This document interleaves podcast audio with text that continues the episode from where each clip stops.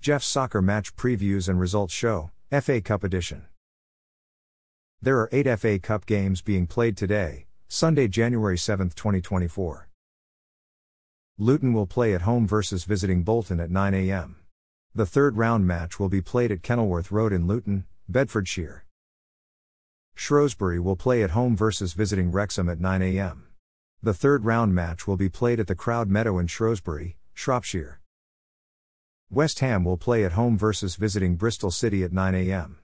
The third round match will be played at London Stadium in London. Peterborough will play at home versus visiting Leeds at 9 a.m. The third round match will be played at Weston Home Stadium in Peterborough. Manchester City will play at home versus visiting Huddersfield at 9 a.m. The third round match will be played at Etihad Stadium in Manchester. West Brom will play at home versus visiting Aldershot Town at 9 a.m. The third round match will be played at the Hawthorns in West Bromwich. Nottingham Forest will play at home versus visiting Blackpool at 9 a.m. The third round match will be played at the City Ground in Nottingham, Nottinghamshire. Arsenal will play at home versus visiting Liverpool at 11:30 a.m. The third round match will be played at Emirates Stadium in London.